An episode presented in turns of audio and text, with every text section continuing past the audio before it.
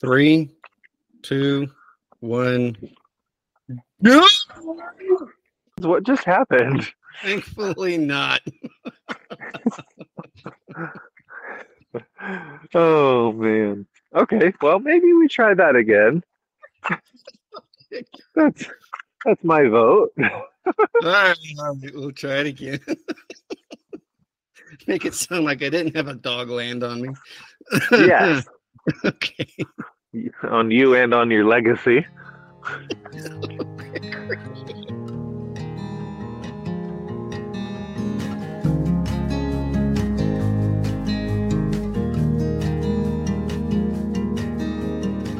Hey, everybody, welcome to another episode of Bearded Bible Brothers. I am Firebeard Matt, although there's very little fire around me right now. Here in northern Arizona, we're covered in snow, but I'm also joined by Snowbeard Josiah Marshall, who I'm, I'm sure has much more snow than I. Barely. We Really? we- yeah, it's been a little warm up here, and we've gotten some rain too. So it's been strange. We don't we don't have as much snow as we would like to have, um, but we've got snow on the ground. I will say that we do have snow on the Well, ground. Well, you sent it all my direction because this this last week and over the weekend, I think cumulatively we, we got about seven or eight inches, and then the places that are a little bit higher uh, on the outskirts of town got more. Oh wow! Yeah, we are buried in snow. How many inches did you get overall? You know? I don't know offhand. Okay. I know that one of my neighbors built a full size igloo. Oh wow! I was kind of impressed. Indeed. Well, t- today we're jumping into our study of the ten words, also known by many as the uh, known to many as the Ten Commandments, known by others as the Ketubah. so, Yep. Josiah, kick us off. What what is the what is a Ketubah and what are the ten words? Oh boy. Well, one of the things we've talked about before in, in a previous uh, podcast that we'll I'm going to have you.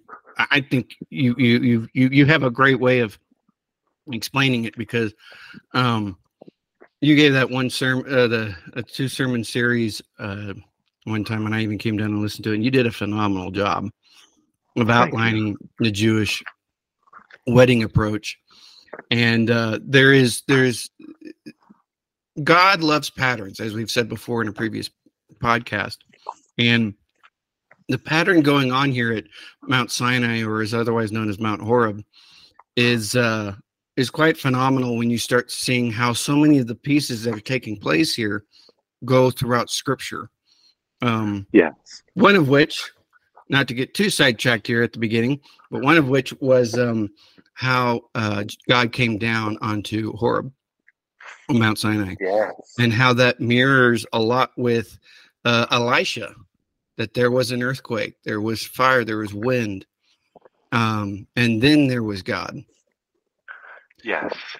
And I was reading another book. Uh, I'll tell you more about in a little bit, but um, it is just it's just fascinating to me to really look at this and see so much more of what God is trying to illustrate in not only his relationship with Israel, but his relationship with with all of humanity, and how he would have us be in relationship with him. So, if if you could give us a rundown, more of a, a, a, kind of a, a timeline of what a Hebrew um, marriage was like, I, I, I think our, our listeners would really enjoy that. Sure, I can do that. So, um, a lot of marriage language, specifically a Hebraic wedding, is, found here in the book of Exodus, and and there's a massive, massive wedding where where God marries the people of Israel, and it starts in chapter 19, shortly after He brought them out across the sea or through the sea um, brought the sea back down on their enemies, on Pharaoh and his armies. Um, after connecting again with, um, oh goodness, what Jethro, Yitro, Right. And then then they arrive at the mountain. And in Exodus mm-hmm. 19, at the, near the beginning of the chapter, God kind of lays out his plan. And it's not a plan it's a plan that's already been alluded to very heavily through God's conversations with Abraham, um, but it's not a plan that you would expect a deity to communicate to his people that he just rescued. The story, and and I say that because much of the Hebraic text is is mirroring and riffing off of other ancient Mesopotamian religions and texts, right? And comparing and contrasting the God of the Bible, Yahweh, versus their gods and pantheons. So, it, what you might expect of of a, a divine being to say to the people that he just rescued at this moment would be something like, "I just brought you through. Uh, I rescued you out of the hands of your oppressors. I used ten plagues to do it. Y'all owe me." So I will be your God, you will be my people, and um, I will you will serve me, you will offer sacrifices to me, and and I will guide and protect you. And and indeed that's part of what what happens here. And if if we've only ever done a cursory look at the Old Testament, you might think, yeah, that's pretty much exactly what happens. But here at the beginning of Exodus 19, and if anybody's looking at the text while you're listening to this, you see that the Ten Commandments are not in Exodus 19, but the story starts here. God says, I have a plan. I want to make you guys my treasured possession and a kingdom of priests. When he uses the phrase treasured possession, that's a very specific phrase in the Hebrew, and it's only ever used in two different contexts throughout the Bible. One is a king referring to his treasures, his gold, and another is a, a groom referring to his bride. So what what God is communicating to Moses to then go and tell the people is is he's reiterating the proposal that he gave to Abraham way back in Genesis 15 and that's another conversation for another time. But he's re-proposing to the people of Israel. I want to be your groom I want you to be my bride. I want to make you my treasured special possession. I want you to be unique in all the earth. Because he says, in all all the nations of earth are mine, but I choose you. I created everything, everything and everyone belongs to me, but but I want to have a special relationship with you all. And so Moses carries that message down the hill and they accept and agree and then wedding prep starts. And God says, "Okay, Go and consecrate the people for three days. Don't let them have sexual intercourse with their spouses. Make sure that they take a bath and all this kind of stuff. Now, why does God ask for that? Well, when in ancient times, when a Hebrew male asks for his for a, a woman's hand in marriage, the two families get together, or sometimes he just goes over to her father's household and they have a small meal together and he offers a glass of wine across the table to her and if she takes it and drinks from it she's accepting the proposal at which time he goes off to literally add a room onto his dad's house. She stays under her father's household and under his covering and uh, starts wedding prep so she starts making the dress she starts getting her bridesmaids together and getting them all set up for the coming wedding. And they have no communication between the two of them except that the gentleman who will play the role of the best man is carrying letters back and forth between the two of them, which is what most of the book of Song of Songs is. It's the, the communications carried by letter carrier between groom and bride. So when the groom is finally on his return, to go and collect the bride and take her back to his father's house for the actual wedding ceremony, the seven day feast that is a wedding ceremony. Um, he he rolls into town. He often tries to time it to be in the middle of the night for the element of surprise, but he does not do it quietly. He comes with singing and dancing, torch lights, trumpets, a loud pomp and circumstance, and wakes up the entire village And when she hears him coming, her first thing to do is she takes a bath, both ceremonial to uh, make herself clean, basically washing away her former life as a single woman, getting ready to be wedded, but also physical for hygiene purposes. So here in, in uh, Exodus 19, God just proposed, the people accepted, and then God says, Have the people take a bath and become ceremonially clean, for in three days I will come down onto the mountain to where you guys are.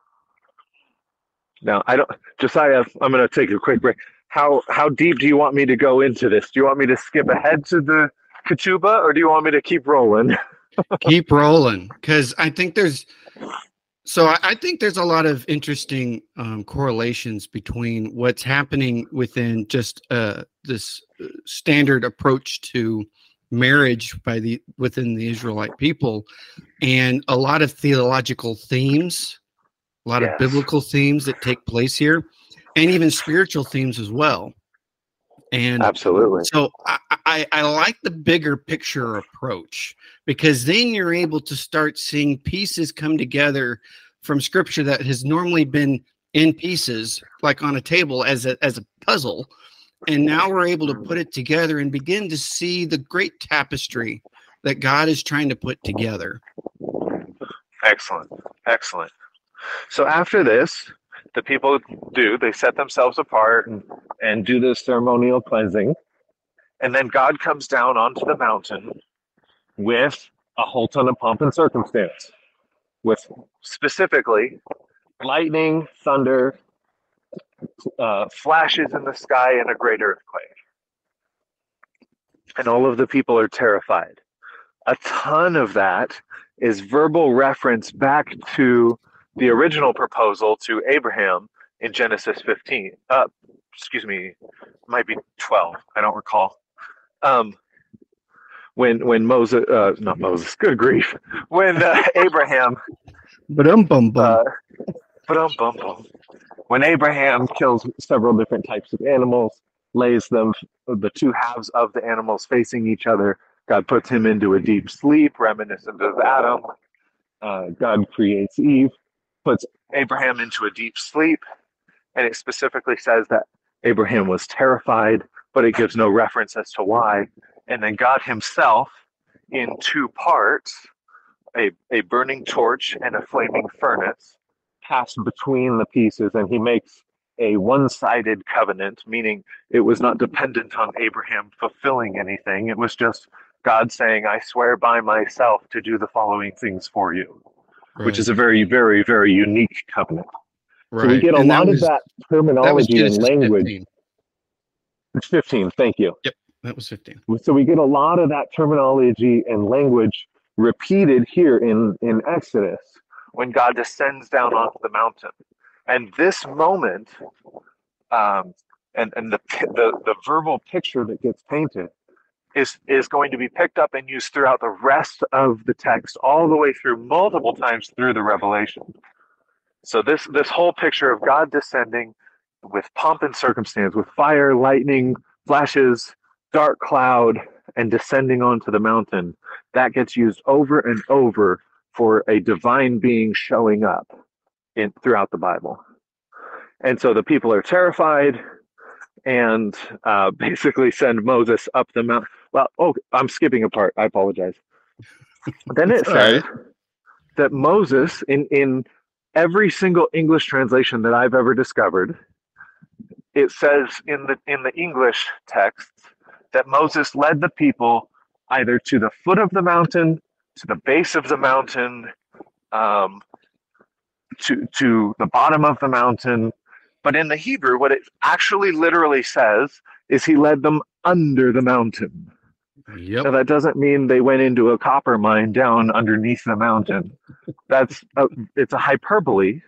Right. As Moses is writing this, he uses that phrase because Hebrew weddings take place under a chuppah, which is a really fancy easy up. Um, it's a, a canopy. If anybody has seen uh, Fiddler on the Roof, uh, mm-hmm. uh, when when in the middle of the night, the procession up to where the, the wedding is going to be held. And then there's a, a big canopy where the bride, the groom, the officiant, and a whole bunch of others are standing there. And, and as the parent in the movie, as the parents and the, and the play, as the parents start singing about their, their little girl growing up, she is doing circles around her groom. But all of that takes place under the chuppah, under the covering. Mm-hmm. And so Moses, in in this part of the Exodus, describes he uses the phrase "I brought them under the mountain" to demonstrate that the cloud that is covering the mountain completely is acting both as as the, the presence of the groom, but also as the covering. The cloud is the chuppah. And he, the leader of the people and the best man in this wedding, takes the bride under the chuppah because we're about to have a big wedding. So then um, it goes on to describe that the people are afraid. God tells them, don't touch the mountain. Um, and they send Moses up the mountain to receive the 10 words. So in a Jewish ceremony wedding, ceremonial wedding, uh, traditionally, both they do in modernity and in antiquity, um, instead of like a, a Western wedding where typically the exchange of vows is mutual, whether you use traditional vows of till death do us part or you write your own vows. Traditionally in the West, both bride and groom repeat the vows or, or share vows. In in a Hebraic wedding, it's not so. The groom presents the ketubah, which is eight to 12 things. There's no rigid number, but eight to 12 things that are really, really important to him. And as as they're about to start their life together, these eight or eight to 12 things are, are what he wants her to agree to keep. For example, the first of the of the 10 words here in the Exodus, have no other gods before me, right? In right. marriage terms, that's be faithful to me. Yeah. I am choosing you apart from all women, apart from all nations, to be uniquely connected to me. I'd like you to stay faithful to me as well.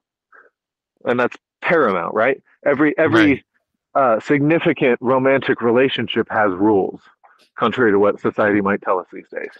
Yeah. Relationship does have rules and boundaries, and the first rule is almost always monogamy. God is asking Israel to be monogamous.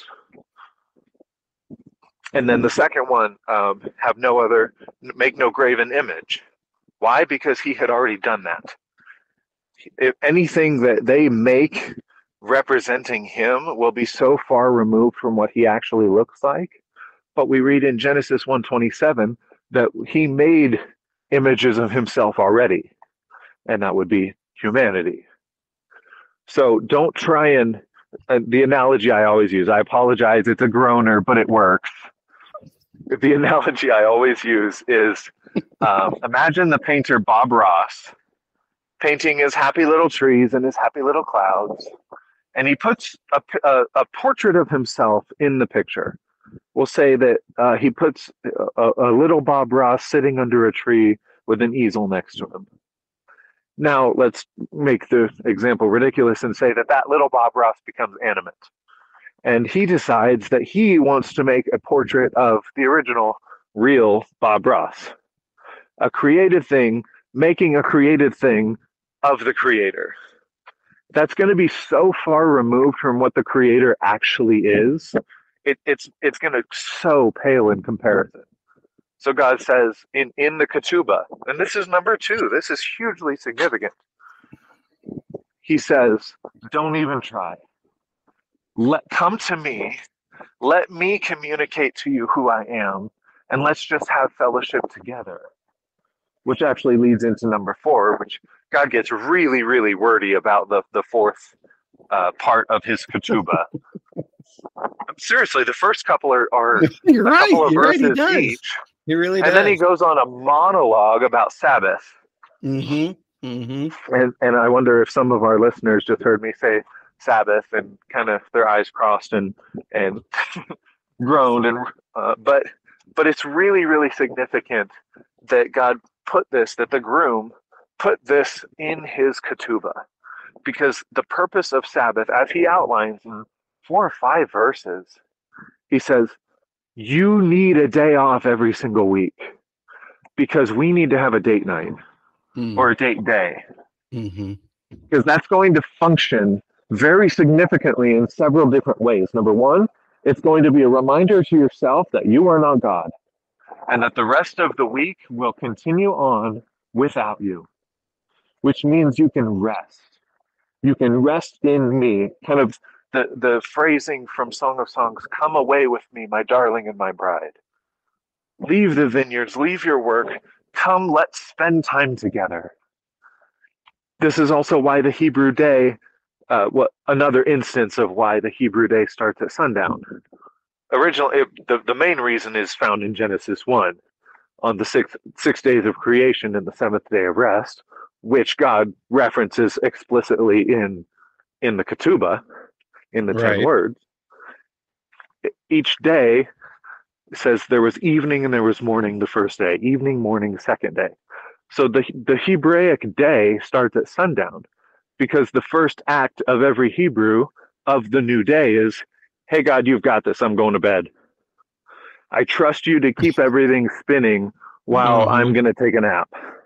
hmm And then he says here in the Ketubah, in, in the fourth one, he says, um, we, you need that on a weekly basis, not just daily. You need a 24 hour where you just trust me and we can play and we can sit and we can converse and we can sing and we can spend quality time together, enjoying each other without worry of work, without worry of production. We just need time together. The importance of dating. Could I And then add one in I- a point right there? Actually, Sure, sure. okay. Um, part of my reading was in a, a book that I referenced a while back, Rabbi Tzvi uh, Matziyahu Abrahams, Abrahams, and um, in it he talks about um, Jubilee and how attached to Jubilee is this uh, concept of cycles and life cycles and what Jubilee is meant to be in our lives. But one aspect of it that he gets into um, is the cycles of of uh, life as well as um, uh, produce, agricultural. Mhm. And um, one of the things he ends up saying is that it is that um, w- the the the people. So it, let's see the verse. If you go in my ways and guard my mitzvot and do them, I will give you her rains in their times, and the land will give her produce, and the tree its fruit. And it says that that they are compared to a sharecropper who doesn't actually own the land, but is just paid to work the field and is rewarded according to how much the field produces. Yes. But here's the interesting thing is that the same word for sharecropper is related to the word betrothed. Ooh. He says that life is also like an engagement period in which we prepare ourselves to be a worthy bride to Hashem. So in this time period of being betrothed, we're just a sharecropper. Only in the world to come do we rightfully take our place and join in, in joint owner of the field, the field of apples alluded to as the paradise. Mm. So Very not good. only do we have this something going on in, in, in Sinai and Horeb, we also see it happening even at the end times. There is this Oh, coming absolutely. together, and there's this transference of relationship that continues to take place, not just on an, even a national level, but even on an individual level. Yes. Yes, absolutely.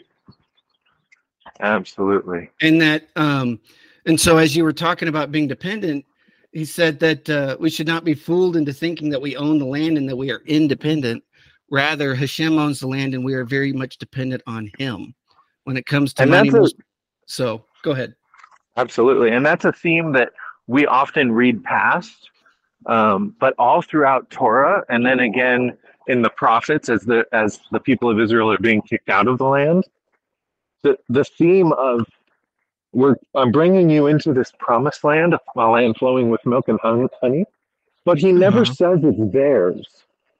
It is No. absolutely his land, and that has some really significant uh, implications on modern geopolitics. But for the sake of our study today, uh, they, they are tenants.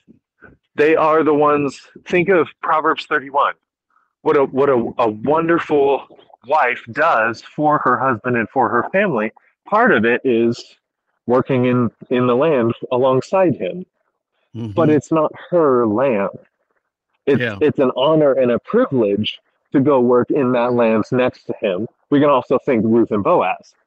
It's an honor to be allowed to go into that land um, because Ruth goes from being a, a pauper who is gathering uh, the leftovers after the workers have already gone through to being married to him. And it's not stated explicitly, but the implication being she's now helping him run the whole the whole system. But it's his system, it's his land. And that might sound sound bizarre to our Western ears of of his versus hers and and she's just lucky to be there. That's not what we're talking about. We're talking about that that's that wasn't the culture. It it's not about possessive ownership. It's about partnership. She is now able right. to come alongside him. And as Tim Mackie at the Bible Project always says, God is looking for partners. And he has been from the very, very beginning. That's why he put Adam, who was formed outside of the garden, put mm-hmm. him in the garden to mm-hmm. tend and keep it because he's looking for partners. Right, right, and that's definitely seen in the Haggadah Etzer, where um, that that's the phrasing in uh, was it Genesis two, where that's describing Eve, the suitable yes. um, helper. Um, and while that's an okay one, I, I see it more as that, that that that phrasing is more standing in front of the other. We've we've talked about this one before, but standing in front of the other and offering um uh, basically kind of opposition. You're, you're looking at them lovingly saying, no, no, let's do it this way, or let's do it that way, or offering some sort yeah. of, um, uh, oh, what's the word help, I'm looking for? Help in the form but, of uh, offering up suggestions that maybe he didn't think of before. Right, but at the same time, being um, in a position to where I can stand in front of you, and with a with a type of possession of you, be able to say things to you that other people couldn't say, and offer challenge. That's it, challenge to you that is necessary to be in a relationship. And one of the interesting place, one of the interesting places that we see that actually at work is right here. Moses. Yeah after after uh, after this entire marriage ceremony, Israel walks out on God, and there's Moses approaching God, and God saying, "Hey, I'm gonna I'm gonna st- move out of the way, Moses. I'm gonna kill him. I'm gonna knock him out." And after Moses the saying, golden calf incident of of 32. Yeah. And and he and Moses is saying, "No, no, no, no. That's not who you are." Right. And so there is that establishment of relationship. It's and, and that's why i said um, uh, earlier national and individual. Mm-hmm. i think that this this hyper focus on individual relationship with god has been taken to a degree that we lost sight of the national approach. With their or the corporate i should say even. The corporate approach to understanding it's not just us in relationship with god as individuals it's us as his family and as his children that we are in relationship with god Yes, I heard somebody once say that um, we need a translation of the New Testament written by a Southerner with a with a drawl, because in in Greek, the number of times that Paul uses the term "you" versus "y'all," he uses "y'all" a whole lot more, but we translate it into English as as "you" because in in uh, proper English we don't have a "y'all." But we need a translation of it that says y'all so that we can see just how interconnected we are with one another and not mm-hmm. independent from one another, but not dependent. We are interdependent. Right. We depend upon one another and we depend upon God primarily. And the whole and, and with that picture, the whole conversation about the church being the body with Christ as the head makes all the more sense. This mm-hmm. is not just people that I happen to be in proximity to because they bought a latte at the at the church coffee shop and sit in the same room with me for an hour and a half on Sundays. This is interconnected members of a body, and we absolutely need one another. Right, right. And so, with this aspect of the ketubah, um, this it functions in two ways, right? It's a uh, both parties are voluntarily and willingly entering into a marriage, and that that mm-hmm. marriage is accompanied by a ketubah, which the word itself means to write. It's a verb. Yeah. And um, but it stipulates the obligations that a husband takes on on his bride during marriage, as well as his financial financial obligations, even in the case of a divorce, which is interesting because right after um, the, the the Decalogue is given, God starts talking about um, making contributions. So, such as even in 25, he says, Tell the people of Israel to take up a collection for me, accept a contribution from anyone who wholeheartedly wants to give. Wholeheartedly wants to give. There's nothing obligatory about this, but yet God is making it. And that's the other piece that, that, oh, okay, so if God's, if we're saying yes to this, um, it's conditional on also what we have to do. But yet god is the one that continues from the very beginning to even to this point continue to take on the re- responsibility of what happens if these covenants break. Yes. And yes. and so when i when i think of now this is me thinking off the top of my head here. So if if later on i i, I um get to a point where i might not agree with myself with what i'm about to say but the reason i'm willing to say it is because I find it absolutely fascinating of a couple of things that's taking place here. Now, I read an article about how revelation happens in the midst of chaos. Yes. Now, it's interesting that chaos is attached to revelation. It is. But when Moses is up on the mountain, he's in the cloud. Now, clouds tend to have a dampening effect, right? Mm-hmm. Um, even in fog, it has a dampening effect. So I've been thinking about what it would sound like for Moses to be up in this cloud with God, getting the ketubah, which means to write. It, it's now, from the same derivation of the word to write. Correct. Correct. It is. And um, it, yeah, the verb to write. Yep. And so um, one of the, uh, as I said before, one of the other features of um, that's found in um, the story here at Mount Horeb and Mount Sinai is reflected in First Kings 19, where Elijah goes to Mount Horeb again. Here's another mm-hmm. another uh, uh, portion in Scripture where Sinai is brought back into the spotlight because Elijah goes there and he hides in a cave. Makes me yes. wonder if it's the same cave that, that Moses went into. Yes, hmm. and then and and uh, I'm going to jump in just a little bit of sure. uh, geographical context. Elijah's whole showdown on Mount Carmel. Mount Carmel is way in the north of Israel on the border with Lebanon, and Mount Horeb or Sinai is way, way, way, way down south. And so, in in the text where it describes him going way out into the wilderness, stopping under a broom tree, um, angels come and minister to him and nourish him so that he can continue going way further south. He he's really really desperate on the run, and and God meets him in this cave. Hmm.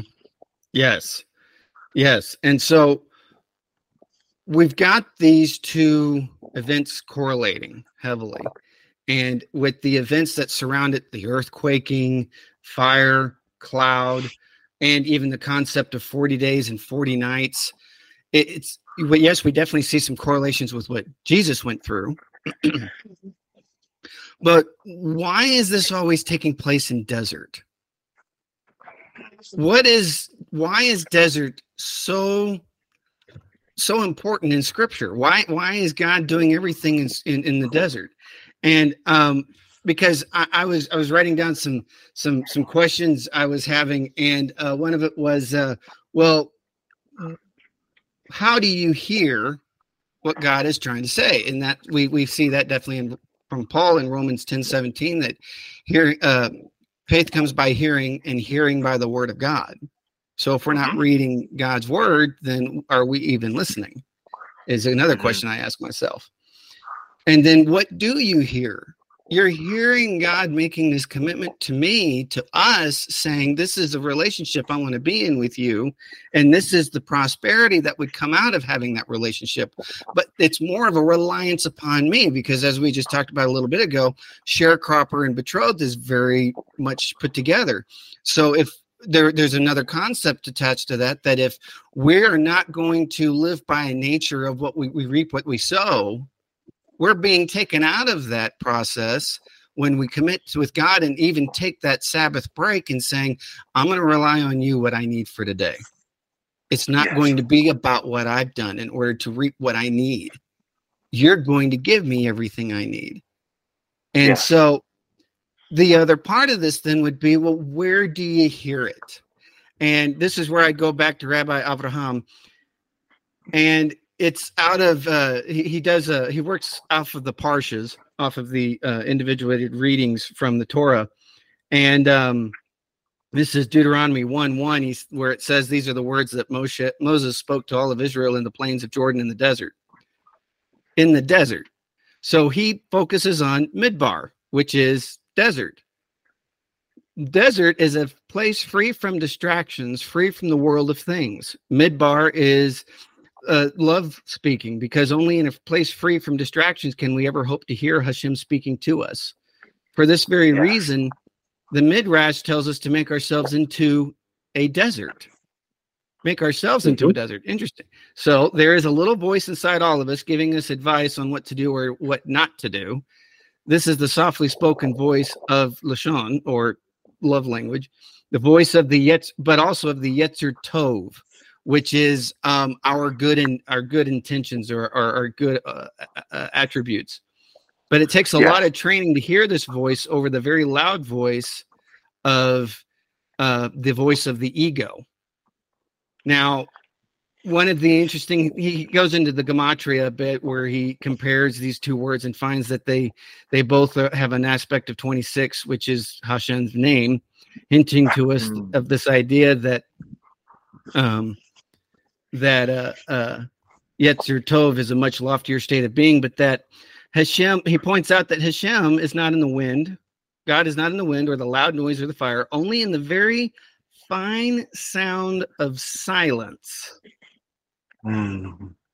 so he goes farther on where he there, there's a couple of aspects he's talking about regarding this particular parsha, but he goes into the area of silence to where he says that um, uh, life is compared to climbing a mountain.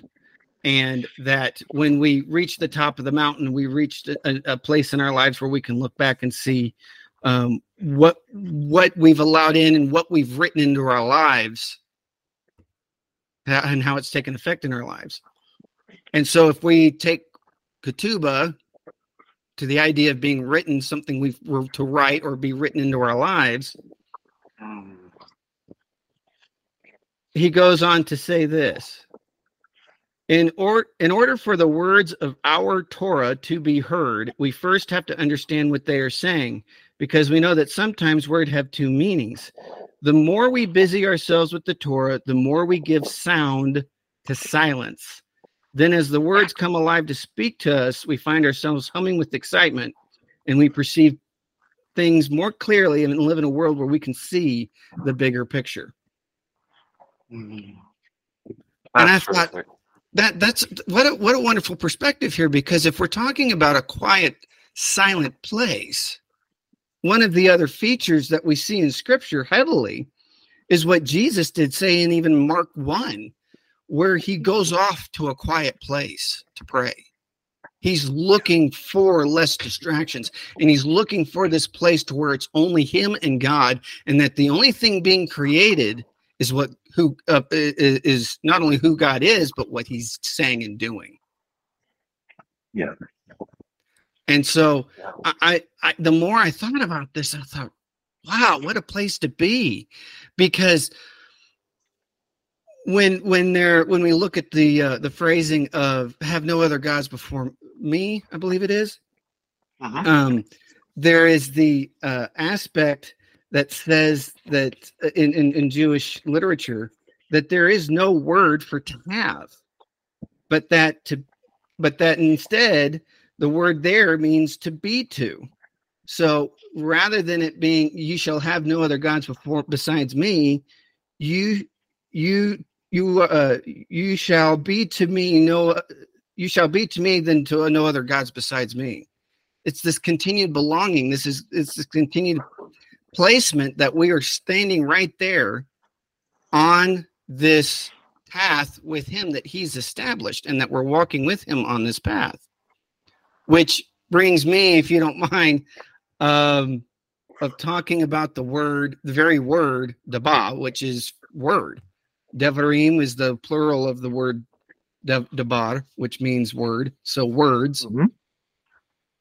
and so i did i did a word study on this and um, looking at the individual letters, it's kind of fascinating to realize that debar is spelled Dalef Bet Resh. Dalef is a door, a path, a way of life. It's a movement in or out of this, the spiritual world, an open heart to the suffering and needs of the world, and also it means humility. Mm-hmm. Whereas with bait, it says that it's a tent, it's a house, it's a body, a household, family, inside mm-hmm. or within a mid place filled with God's presence, or otherwise known as our heart. As oh man, I, I really like bait. That's a, I like that letter. um, and then resh is a head, a person. What is the highest, most important, chief, leadership? But it also refers to moral emptiness need for holiness and work of Holy Spirit in our lives. And so, what a fascinating word to be established, predicated on that God is creating a way of life into his world that creates a place of living and belonging with him that parallels both the he- heaven and the earth and that it provides a place filled with God's presence that abides in our own hearts and as well as in our own own homes. And that as a result, we continue to see a need for repentance by establishing now Resh, Ruach, HaKadosh. Resh is the first letter in Ruach HaKadosh. And so it is definitely the work of the Holy Spirit in our lives. It's looking at this aspect of God that is very much um, ethereal or non-corporeal in a way that we we are interconnected in a way that it's it's unseen it's it's invisible and so but yet it, it is necessary to be able to have this step because if we're going to follow along a path with god we need to have a way of entering that path and the only way to do that is through repentance right Time being Torah writes it as right, repentance turning away from the path you were following to follow a new path toward holiness. And I like that because it's continuing to add this idea of what we look at when we see God's word at play. It it not only is it saying something, but it says he's God is saying something to create something. He's yeah. creating a relationship just by speaking. But like everything else, Hebrew has a fascinating um, shadow effect. So we see this in these letters, but at the same time, there's a mirrored effect in the negative of what these words, these letters mean. And mm. Daleth means excessive humility or false humility. Bet is spiritual pride and arrogance. And Resh is self righteousness and being judgmental and an abuse of leadership. Mm. What now? that that I, kind of goes to the the power of of uh, our words, our words, God's word. If we ignore it, can lead to death and destruction. If we take heed of it, it brings life. But also, our words to one another can be life or death in the power of the tongue. right, as James says. Right and so i think it's an amazing thing that in, in god providing these these words these decalogues that he's providing a doorway, a path to enter into a home that's been created between him and Israel, where he is the leader. And that by him being the leader, he's providing us a way of following him and walking with him in a life that would see to our blessing, to our provision, to our satisfaction, not just for even us, but even for him. And it makes sense then that when when the Israelites did not did not follow him and honor him and show that they were relying upon him, that the land stopped producing and their lives got harsh and miserable. Yeah. And they became much, much. Daleth also has an interesting concept to where it is that you can look at it from two sides, kind of like a door. On one side, the left side, it's empty and hollow. But on the other side, you've got this aspect of something there to come in and to fill that empty void. Mm. Yeah. There's part I don't know. This is where it just stops my brain, and I just have to just stop and just think and settle in on this. You know what I mean? yeah. There's a lot here, and we've which is we've shown kind of a lot at our listeners today. We have, we have. But if you can take anything away from this episode, and really, I think, if even for me, what I take away from this is is that um, there are social, relational. There's so many different types of aspects going on here, spiritual, um, um, and, and and the like. And so we can begin to see life and relationship with God from so many different layers that we can be in a way, for me at least, I can be affirmed in thinking that life has life can be more than just one thing. Hmm. It can be deep, it can be superficial, it can be wide, it can be the whole idea of even a river, which in itself has some interesting connections to this as well, which I'm not going to go into. But uh, there is one piece that I didn't bring up, and that was that there the the brook the the river that that definitely comes out of that rock that that Moses hits. Mm-hmm. There is an aspect of that there, along with an aspect of a tree, and that always takes me to Psalm one about wisdom and what it means to have wisdom and what wisdom looks like, and that's a tree planted by a river, and it's always producing in season. Yes, which of course can take us right back into the idea of sharecropping and betrothed. Yeah. And and So- and we should maybe do a series on trees and rivers throughout scripture because that's a whole nother big big thing.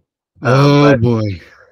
But I think maybe we wrap up our episode for for now. What do you say? Yeah, I think so. I think I have given myself enough of a mind toaster to. oh Okay, man, so if, I love how if God anybody would like- Absolutely.